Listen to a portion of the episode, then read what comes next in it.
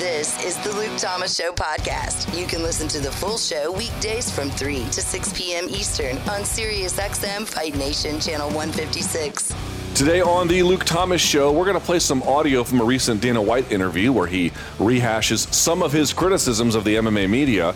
We're also going to talk to Cody Stamann after his big win at UFC 250, but also the tragic loss that he was dealing with at the same time. And we'll dig into the mailbag here on today's show. The Luke Thomas Show airs weekdays at 1 p.m. East Coast time right here on Sirius XM Fight Nation, Channel 156. Don't forget about that mailbag. LukeThomasShow@gmail.com. All right, happy, let's see, Wednesday to you, hump day, halfway through the week, or about to be anyway. Hope you're doing well. I know I am, as I mentioned at the top of the show. Fun one today. I always like the mailbag days. I like getting to the mailbag. I like to see the weird questions you guys come up with. Sometimes the weird challenges, yes. There's often that part in the discussion as well, but that's okay. If you can't defend your ideas, then you shouldn't have them in the first place, right? So there is that. We will do the mailbag here a little bit later. Let's get to this if we can here, Cabarino. So Dana White was on, I guess the podcast, it's the Schmo's podcast. It's the Schmo Zone. Is that the name of the podcast? I think that's right. I want to make sure I get it right. Correct, sir. Yep. He did not do it as the Schmo, right? He does the podcast as his real name, which is Dave. I think that's right. Is that right? Yeah, he's totally normal, doing it like his normal personality. They actually talked about that a little bit too at the beginning. Oh, they did? Okay. Okay. So we've got a bunch of this to get to. And he, by the way, he sort of confirms he gave up on Zuffa boxing. We'll get to that in just a moment. All right. So Dana, one of his favorite targets, as you guys well know, is it's me. It's Ben Foulkes. It's whoever in the media. It's the media generally. He likes to play that old tune. So let's kick the jukebox and put it back into high gear here. Cut one. Journalists never get the story right, says Dana. I have this love-hate, mostly hate-hate relationship with the media. And the media these days, They're a lot of these guys aren't real media guys, as far as I'm concerned. You know, media. For instance, the other day when I was bitching about the Conor McGregor headlines about how I ripped Conor McGregor and all this crazy shit, they don't even interview you. They watch an interview that you do, then they write stories off of that interview without fact checking or really knowing what the situation is, and they just write stories. So it's almost like, it reminds me of when you were in school and they used to sit the whole class in a circle and you'd whisper in each other's ear, and by the time it got to the other side of the room, it wasn't even the same telephone. Exactly. It was, you know, that's what the media is like these days. I mean, I don't even know where to start with this. We've had Dana booked on this show before, and then he, by other outside parties, and then he canceled at the last minute when they realized, oh, you have to go on a guy's show you don't like. I mean, if it was one thing where we could hit the dude up for clarification, believe me, I would, but we don't get that opportunity. So this idea that you can just call him up and be like, hey, Dana, is that what you really meant? Number one, you can't. Number two, we played the audio from when he said that on First Take. It sounded pretty straightforward. Number three, yes, this is what happens when you are the head of an important sports organization. Things you say matter. So it behooves you to get it right and be clear the first time. Now, I did not hear him on Jim Rome. He might have been totally clear there, but we played that First Take audio for you where he talked about Conor. Now, he's got a point that, like, oh, he ripped Conor. He's right. He didn't really rip Conor. It wasn't clear about the timeline of events because he explained the situation very poorly. But he is right. It did not seem, I don't think he was designing it to be nice, but it was not obviously clear he was being demeaning either. So they definitely took some license with that. But yeah, if you say things to the public, they're going to react to it. That's true for everybody who's at the top of a sports organization, whether it's a manager, whether it's a coach, whether it's a player, whether it's a team owner, whether it's a sports commissioner, doesn't matter. They're all under the same kind of consideration. I don't know why Dana is under the belief that he should be exempt from these considerations, but this is how the world works. It's not how the media works. It's how the world works. if it were true that you could get great access to him for clarification, this would be a great point. But he does not offer that. Certainly not to a bunch of us. So, you know, not sure what to tell you. And here's his glee. A bunch of media is going to get laid off because, you know, nothing says empathy like watching people lose their jobs. Cut two. There were actually some guys in the media that were, when this whole pandemic started, that fought against us hard, fought against us to not be able to put on events. You fucking idiots cover the sport. What do you think's going to happen if the sport isn't you know, if there's no fights happening, if there's no, you know, what are you going to cover? And, you know, I never want to see anybody lose their job, mm-hmm. but it's really hard for me to feel sorry for people because it's coming, and you're going to see a lot of people in the media getting laid off over the next, you know, 6 months. Yeah, I mean, I doubt he feels very badly about it. I don't know why this argument is hard to understand. I don't understand it. Number one, a bunch of people have already been laid off, some who may have fought or argued, rather, that the UFC should not put on shows without state-sanctioned commission oversight, which is exactly, excuse me, what we argued. The idea was not you should never do shows. The idea is you should wait until you can do shows in a reasonably and somewhat reliably safe manner. And we didn't know what that looked like at the time. We have a much better sense about it now. I made this point pretty explicitly. Once Nevada had put together that their own protocol, I felt much better about it. You don't hear me complaining about it at all, do you? When was the last time I complained about any kind of safety consideration related to COVID-19 on this show? Maybe the Jacksonville shows, because those were first, and Florida basically let UFC do whatever they want. Have I complained one time about the Nevada shows? One time have I complained? No, because that's what we were waiting for. And the whole point is the shows did come back. They came back in early May, so they were off for 6 weeks or so. Excuse me, I swallowed the wrong way. They were off for 6 weeks or so, and they came back. Here's the point.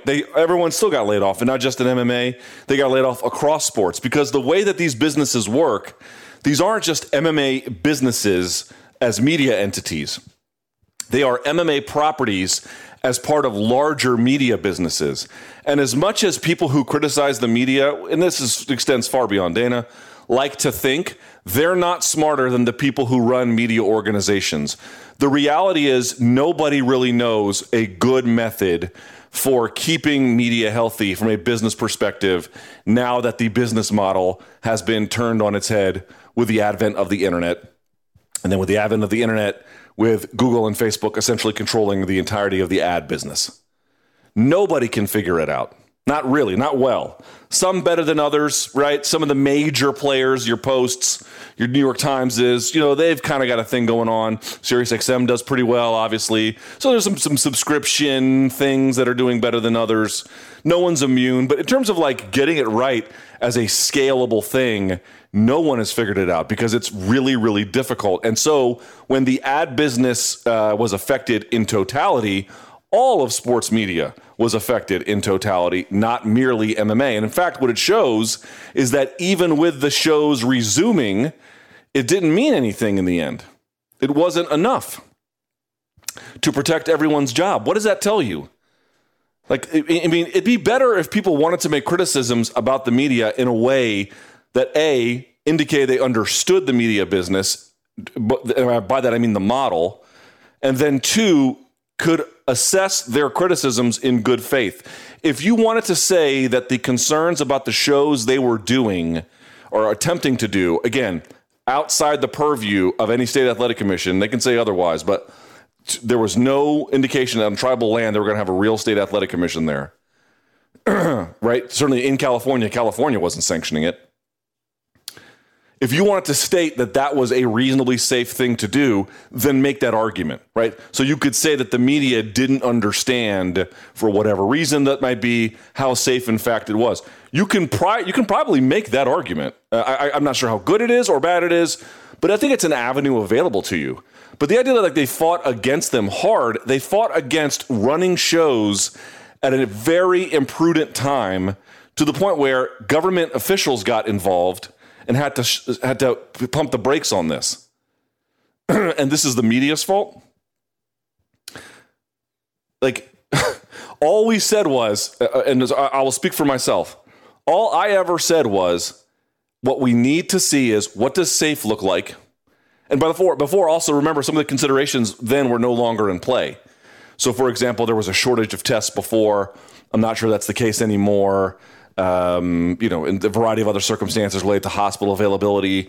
Again, depending on where they go, this is not a concern anymore, right? So there was a lot of situation-specific things that wouldn't apply anymore. But getting rid of those, the crux of the argument was people said, okay, when is it safe to come back?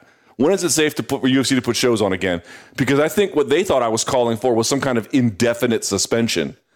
And my answer was at the time, and it has been very consistent all the way through, when a state athletic commission creates its own protocol, when they have time to figure out what they want to do and how it's supposed to be done, which means not only UFC can come back, but any other promoter who can meet the criteria can come back, that's when they're ready. And lo and behold, it's not just UFC putting on shows in Nevada, it's Top Rank as well. They have 3 shows in this week on ESPN. 3 shows. That's the argument.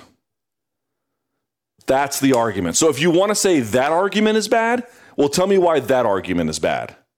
If you want to say that the show that they wanted to run on April 18th was perfectly safe, then make that argument. But don't make it's such a bad faith argument to say that they fought against it because they just wanted to see bad things happen. No, you can say we're wrong, but say why we're wrong. Is that really, I never understand this. Why is that so much to ask? But make the argument. And also, make the argument for why you didn't need to do COVID testing at UFC Brasilia. Make the argument for why the plan was to not do any COVID testing at UFC London. Make the argument for why that was okay. Because that was the plan and that was the execution there. And you never hear that. So are we in a great place now? You have not heard me complain about Top Rank shows. You have not heard me complain about UFC shows. You have not, and I'm not going to. To my knowledge, I mean, you could maybe make an argument about some of the reliability of the tests and, whether or not the risks is worth the reward here, and we can have a conversation about that. But in general, you've not heard me complain one time. It's not a coincidence, folks. They met the demand. It's all I wanted to see. Doesn't mean that the UFC working with a commission is risk-free. I think we can all acknowledge that. There's no way to get around risk. But that was it. That was the whole point. They did it. Okay, fine. Good. I will cease with the concerns until something, terrible changes, God forbid, in which case we'll reevaluate it. But as it is right now, steady as she goes. All right, let's go to break. We come back. We're going to be joined by Cody Stamann. We'll talk to him, see how he's been doing. Obviously, in both a tragic and yet great moment in his life. So we'll talk about both. Luke Thomas Show. Don't go anywhere. The Yak and Barack Show. When your first step to resolve something is go to social media or to go to a public forum to vent, I think that just makes you take 2 steps backwards in even trying to resolve it in the first place. So I just think not just boxing media, boxing promoters, and boxers should refrain from letting social media be the place where we hold court. Weekdays from 12 to 1 p.m. Eastern, only on Sirius XM Fight Nation, channel 156. Great win this gentleman had. We hadn't had a chance to talk to him because obviously he got a lot going on in his life. But he had a big win at UFC 250 over Brian Kelleher. Been looking forward to catching up with him. He joins us now on the hotline.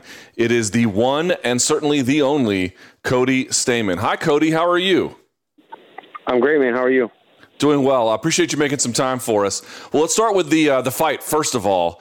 Let's discuss it here with Brian Kelleher. You got to be pleased with the performance. Other factors aside, just in terms of the execution, he was a tough challenge, but it seemed like you were just a little bit sharper kind of everywhere. What is your assessment of what went right for you in that fight?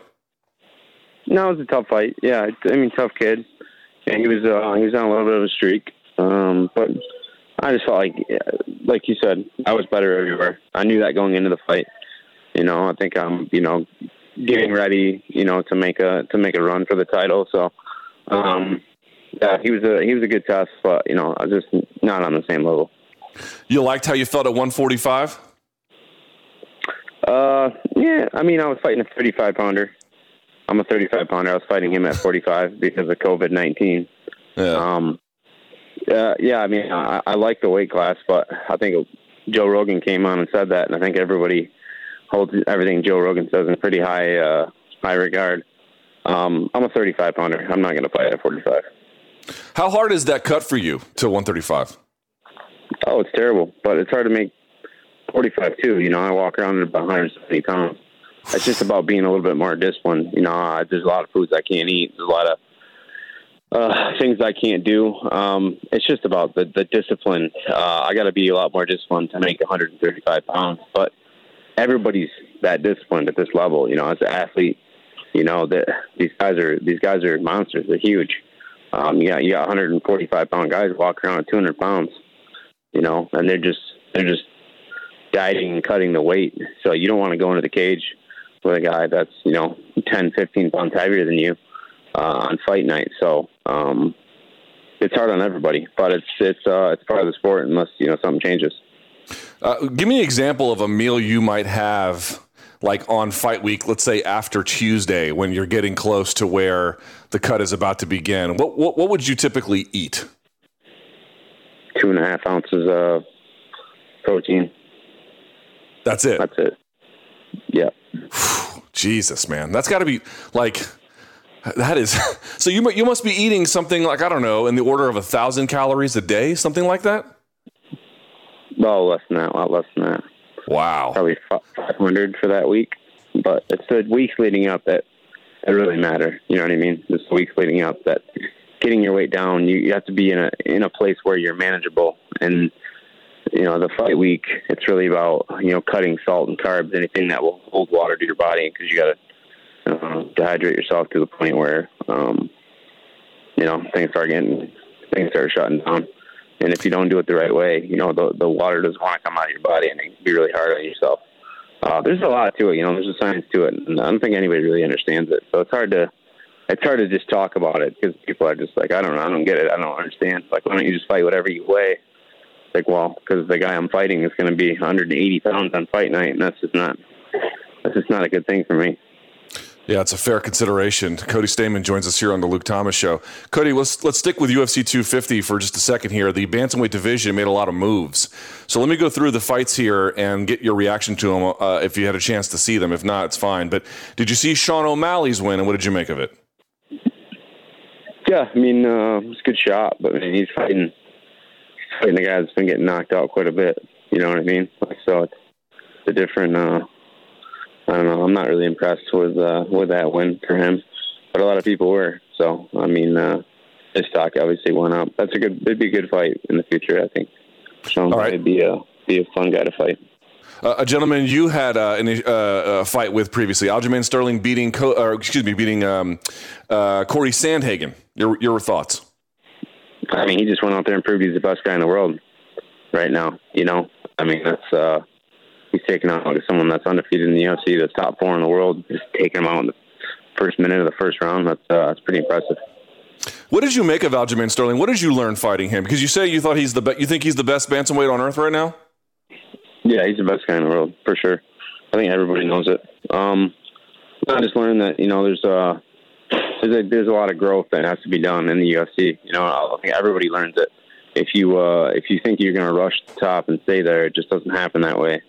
You know, you got to build yourself up and, you know, get there the same way everyone else does to get there. And it's not there's no such thing as fast track to the top. You know, no one really stays on the top. You gotta pay your dues. You gotta fight, you know, all the B-level guys, and then you start fighting A-level guys. And there's a lot to learn. There's a lot to figure out. You know, and if you get rushed to the top, you won't be there for long. I mean, look at Cody Garbrandt. You know, he went to the top fast and then fell even faster. So let's talk about his rebound, if we can. Win over Rafael Assunção, tricky opponent. What did you make of that performance? That's another guy. You know, you're talking about Eddie Wineland. You know, think he's like 35, 37, way past his prime. And then you got Assunção, he's like 37, 38, way past his prime. You know, they're feeding these guys. They're feeding Garbrandt that win. They needed him to win. And Assunção was the perfect opponent. I mean, hats off to him for getting that fight, you know, and having the kind of pull that he does in the UFC. But, I mean, that's another gimme fight for Cody Garbrandt. Cody Stamann joins us here on the Luke Thomas Show. Cody, so you had mentioned that this is now the push to get a title shot. Realistically speaking, how far do you think you are away from one? At least a year. You know, two big fights, and you know the right momentum, right? The right everything. You know, everything has to fall in line for that to happen. You know, the right amount of publicity, the right amount of everything. You know, to really get a title shot now, you got to be doing more than just winning fights. You know, it's a timing thing, it's a popularity thing. There's a lot that goes into it. You know, so I'm gonna have to work my ass off the next year to see that become a reality. Let me play devil's advocate, if I may, Cody. Certainly you are doing quite well in the UFC, but your wins have come by decision. Do you feel a need to turn that corner to stoppage victories, if at all possible? I mean, you're not fighting chumps, but nevertheless, certainly stoppage victories seem to get more of the matchmaker's attention and favoritism. Yeah, I mean, I think finishing fights is definitely a fast track to the top. You know what I mean? But more importantly than that is winning. Winning is the number one thing in the world. You know, I focus so much on finishing fights, but you know, I was trying to finish Brian Kelleher. He just didn't go down. I mean, I talked to him after the fight. He didn't even know what planet he was on. So, you know, I was real close. And it's just going to be about me getting, you know, keep landing these hard shots. Eventually guys are going to start falling, but you know, my main focus though is just to win. Is there any way to explain to the rest of us who have not been in the training room with you and not seen the behind the scenes to understand the significance and how important the move to Las Vegas has been for you? You know, I think mainly it's just been like I'm fighting a ton of guys that are you know, on my level every day. Same dreams, same goals. And you know, I've learned to, you know, with the Performance Institute and everything else, I've learned to train a lot smarter. And that's kept me healthier, and that's kept me in the gym more. And I think it showed in that last fight. You know, that I'm obviously making you know, leaps and bounds. And like, I don't even, after watching that fight, I wasn't quite as impressed as maybe other people were. You know, I feel like that was still a fragment of what I'm capable of as an athlete, you know. So I think there's still a lot more room to grow in my eyes. And yeah, and this is the sort of eternal question about it all, right? You performed at UFC 250. UFC's looking for quick turnarounds. Are you capable or interested in a quick turnaround? Yeah, I mean, maybe. Quick turnaround would be nice, but it's got to be the right opportunity. It's got to be the right opponent. You know, I'm in a position, you know, I've won my last 4 fights in a row, you know, all ranked opponents. 2 of them are on short notice. You know, I don't really need, financially, I don't need to fight again, you know, right away. You know, I've been investing part of my money. You know, I've saved pretty much everything I've made as an athlete, you know, so I'm comfortable. I could not fight for 2 years and be completely fine. So it's got to be the right opportunity. You know, if the right opportunity comes up in 2 months, I'll do it. If the wrong opportunity comes up and then I'm going to do it in 2 months, it's time to kiss my butt, and I'm not going to do it, you know? So, yeah, I'm in the driver's seat right now. That feels good. You know, obviously you win and you do it, you know, a way that, you know, people take notice. You can kind of call the shots, and I'm in a position right now where I can. And I'm going to, you know what I mean? I'm going to use it to my advantage, and I'm going to get the fights that I want. And there are only a handful of guys that, you know, I'm going to say yes to right now, Sean O'Malley being one of them, or, you know, one of the top-ranked guys in the world. Fair enough. In terms of the larger circumstances of what you had to deal with at UFC 250, I certainly do not wish to pry, but just in terms of what you can tell us here, That probably, in terms of even just the athletic challenge, all told, given what you were dealing with, is that the hardest thing you've done in MMA? No, yeah. It's the hardest thing I've ever done in my life. I mean, it continues to be hard, you know what I mean? It's the hardest, you know, the you know, the first time I really suffered any loss that close to home. And then to still have to go out and fight and do my job. You know, I don't feel like a hero for doing that, because that's just what you do when you're a man. And, but I mean, yeah, the whole situation was the hardest thing I've ever had to do. Are you glad you fought, or is there a part of you that says, like maybe it would have been better if I hadn't? No, absolutely. Like I said, I'm not glad. I'm not sad. I'm not mad. Fighting's my job. You know, and that's how I make money. That's how I provide for myself, my family, for everyone, you know, and, I had to do that. Because it's my job. Like I said, I think people kind of made it seem like I was some kind of hero for doing it. You know what I mean? Like, wow, you're such an inspiration. And maybe that is inspiring. And I'm, you know, if I can help somebody get through a hard time, you know, I want to, you know, but at the same time, I don't necessarily in my heart feel like I did anything extraordinary. You know, I'm just an athlete that, had something terrible happen to him before he had to compete. But, you know, I'm not alone. You know, people go to war and, you know, watch their friends die, and they still got to go out and survive. That's just the way of the world. You know, I think, yeah, it's a hard thing, but it's also part of life. And, you know, part of being a man is about, you know, just putting your nose down and getting shit done. And that's exactly what I did. Yeah, well, I'll tell you, Cody, I don't know if this is helpful or not, but I tragically and suddenly lost my mother in 2003. I almost drank myself to death, dude. No, it's okay. But I was 23 at the time. I almost drank myself to death. That's not an exaggeration. Yeah. So to watch what you did and go out there, again, I don't know what the particulars of your situation are like and what it feels like. I've never been a pro fighter. I mean, everyone's got their own differences. And I know you may not feel like this. I think in a few years, you're going to look back on it, and you're probably going to reflect on what you did is only possible if you've spent the last 30 years of your life stealing your mind. And if you didn't, it's not, there wouldn't even be an option for you. I think that's what I want to tell you. Well, thank you. Yeah. And I have, you know, I've always been, you know, I guess I was a shit kid, you know, like a lot of fighters end up, you know, smart kid, talented, real athletic, you know, just never really put my mind to anything. And then when I really kind of set myself on fighting, I was devoted. I did everything. I did the mental training. I did the physical training. I did everything. You know, I left no stone unturned, and that's, you know, it's no secret to how I got here.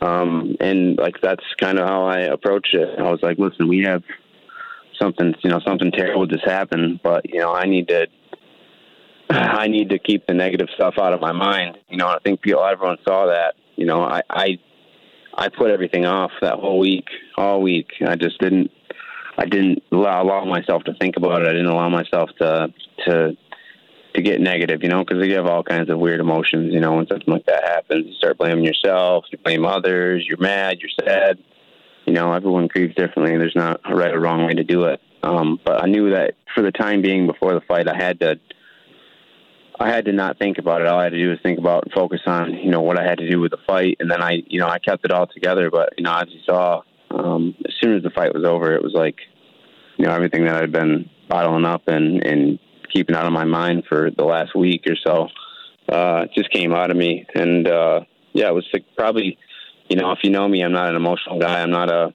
crier. I'm kind of the strong, silent type, or maybe the strong, loud type, depending on who you are.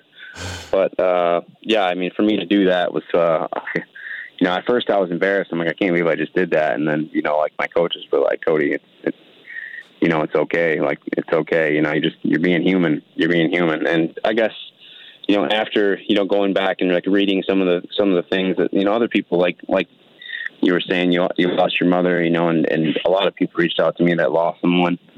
And they had really, you know, nothing but good things to say, and, you know, offering a helping hand. And, you know, I guess that, you know, loss, you know, something that kind of brings everybody closer. You know, I'm crying on the phone with people I've never met, you know, that live in a different country that, you know, I lost a brother, and I'm like, hey, can I talk to you about it? And, you know, so the whole experience, you know, as bad as it's been, you know, there's been a lot of great people that stepped up and really, you know, showed me, you know, how you know, how good my support system is, how many people care, you know, and really kind of, you know, I've seen nothing but really, really, really positive things, you know, from everything that's happened. Well, I got to tell you, it's been impressive to see how you deal with it. It's been impressive to watch you fight too, man. I don't want that to get lost in the story here because you fought your ass off, you looked great, and you're on your way. So I'll just say this, Cody, congratulations on the win. We appreciate your time. Take care of yourself, and we can't wait to see you back in the octagon whenever you're ready. All right. Thank you so much. There he is, Cody Stamann. Great win by him, and obviously, you know, we all know the story, pretty difficult circumstances. Your home for all things combat sports is Sirius XM Fight Nation. Start your day with Hall of Fame pro wrestling talk on Busted Open. Respect these men and women that build the business. Then, the Auk and Barak Show keeps you up to date on all things boxing. Boxing is the theater of the unexpected. And MMA guru Luke Thomas has you covered for mixed martial arts. Joe Rogan is the most important influencer in all of MMA. The fight game broken down like nowhere else. Only on Sirius XM Fight Nation Channel 156. Mail time. Oh, mail time.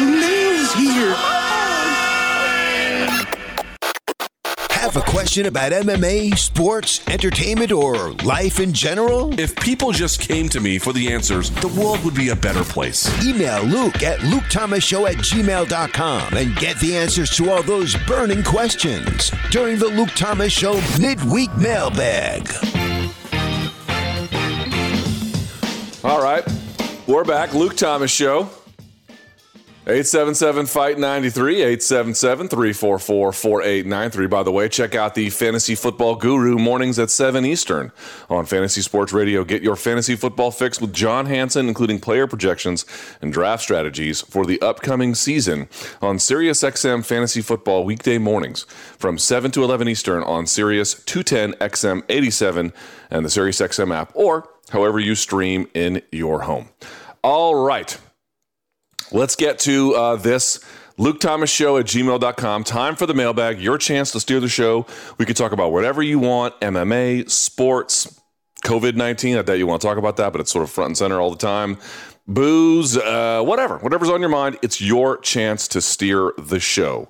With that in mind, Cobb, let's kick off with the first question, please, sir. Message.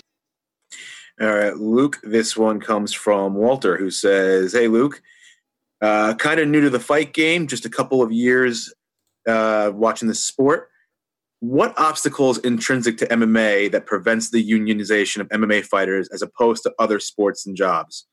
How realistically doable is a fighters union? What would the first steps be? Well, that's sort of a better question for a labor organizer that I'm not entirely capable of answering.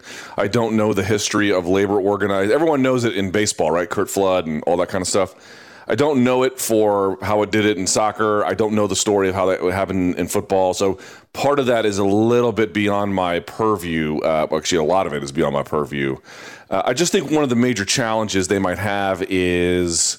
you have to get 30% to sign essentially these cards that indicate that they want to be part of a union, and then you have enough where you could have a vote, and then if the vote works, you know, you'll be recognized as such.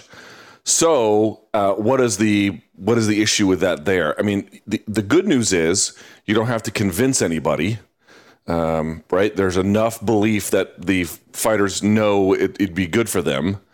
You could look at the issue with the athletic did some research to this effect, right? I think the challenge would be in convincing enough people to actually sign on the dotted line. I think Project Spearhead did that and tried to do that and couldn't even get the 30%. And you know, why is that the case? Did they fear retribution? Did they fear that? I'm told that a lot of guys feared that if they signed, even though it was totally confidential and it would never work. You know, they would never be revealed publicly. They just didn't believe that. They thought somehow or another they would all find themselves to be, you know, outed. So you'd have to create some kind of way that you don't have to convince them that the union would work. You have to convince them that that particular organizing effort would work, that it would be confidential, and that enough of them could be put on board to make a difference. Because until there's just enough outward support where they could rely on each other, I think, honestly, there's going to be a tipping point. Like, it was impossible to imagine.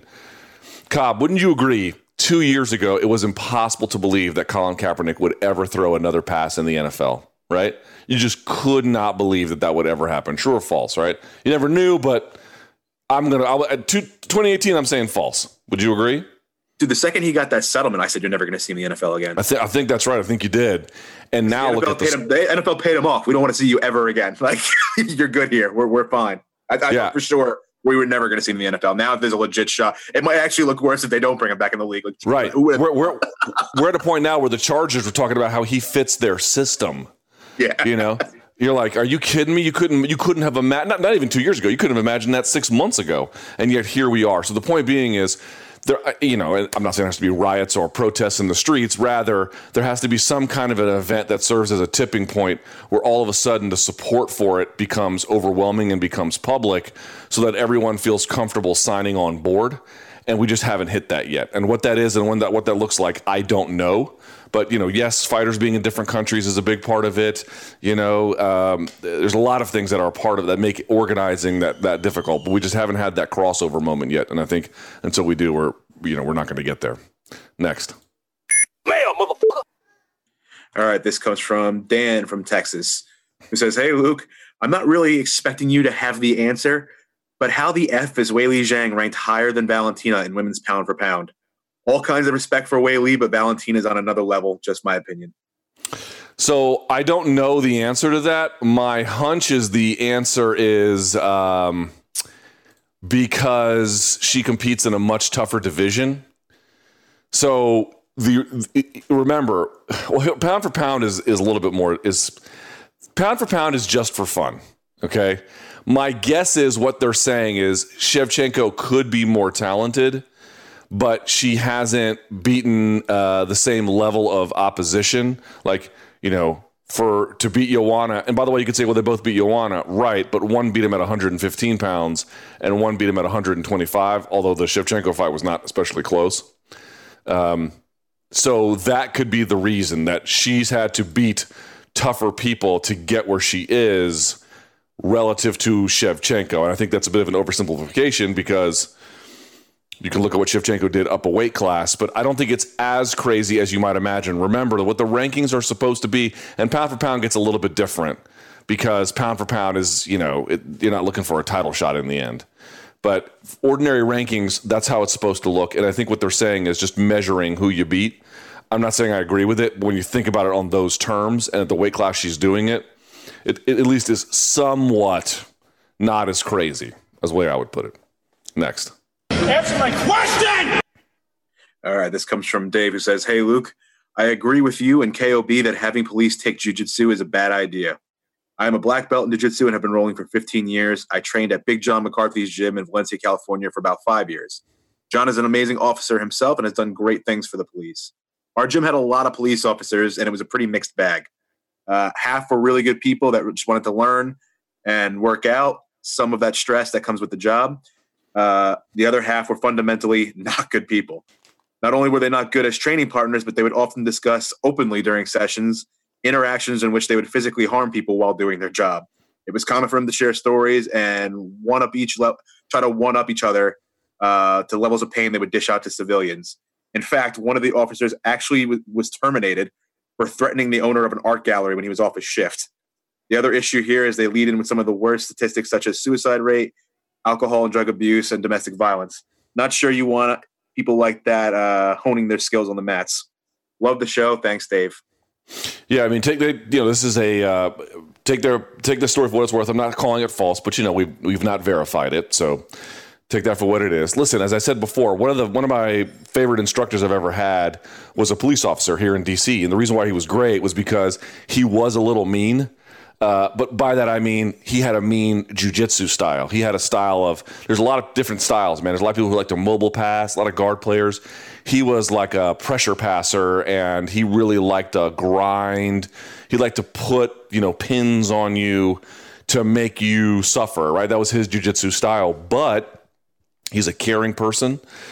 father, husband, you know, a really dedicated instructor. I remember one time somebody, I didn't see this, but somebody had gone, a dude had gone rough with my wife rolling, and I didn't see, I was in another room, so I was completely different from that. And I come in the room and I see this instructor rolling with the dude. Again, at the time, I didn't know what was happening, who was rough with my wife. I think he was like a purple or blue belt, something like that. And this instructor demolished him, you know, all within the rules of jiu-jitsu, but just really kind of put it on him. And, you know, you could say, well, that's not the way it's supposed to be handled either. But the point being was he made sure that women had a safe environment to train, you know, and I trusted him. And I still trust him. And he's a black belt now. I went to his black belt ceremony. Like, if all police officers were like him, I wouldn't worry ever. So obviously, yes, if you go through that process, and as I mentioned, if you surrender to it, it can be, no doubt about it, transformative. On the other hand, if you don't, and you just go through as a way to enhance what your already bad ideas about the world are, it can do that for you too. So, you know, is jiu-jitsu, could it be helpful in certain cases? I mean, who could argue it couldn't be? But is that the solution from a policy standpoint to what ails American policing? That seems like a deeply simplistic worldview, and I think that it is. Next. Message! Well, speaking of which, this comes from Clifton, who says, hey, Luke, I would love to hear you interview Henner or Huron. How do you actually say the other brother? I think it's Huron. Huron, okay. Henner or Huron Gracie on your show to talk about their ideas for police training. I would also like to hear your thoughts on the videos they put out about it. I didn't see it. Did you see it? No, he puts links to them here. So one was the future of policing in America and should chokeholds be banned in law enforcement. Yeah, I mean, what are they going to say though? Unequivocal, I mean, yes. Yeah, I mean, do you expect them to say that jiu-jitsu? They think jiu-jitsu solves everything. And by the way, they're nice guys. You know, Henner, I've interviewed a number of times. Couldn't be a sweeter person. Yes, of course, they believe in the transformative power of jiu-jitsu because it's in their family, it's in their blood, it's in their business, it's in their identity. Right. So, of course, they're going to believe that. And again, it's not wrong. It's not wrong to think that they've probably brought in police officers and made them better cops, made them better people. Like, that's not that by itself is not wrong. The question is, at scale, how do we fix American policing where, forget about jiu-jitsu, this guy who got shot in Atlanta who fell asleep drunk in the drive-in. Or the drive-thru at Wendy's, and then ran and had the taser, and then they killed him. Like, jiu-jitsu in this particular circumstance, probably irrelevant. It's a question of how you solve American policing issues. So, yes, in individual circumstances, if someone was like, I really want to change, I really want to learn, I want to be a better cop, and I want to be, you know, just a better, healthier person, I would absolutely recommend jiu-jitsu. But this is not a solution at scale. This is a very individualized thing that can work.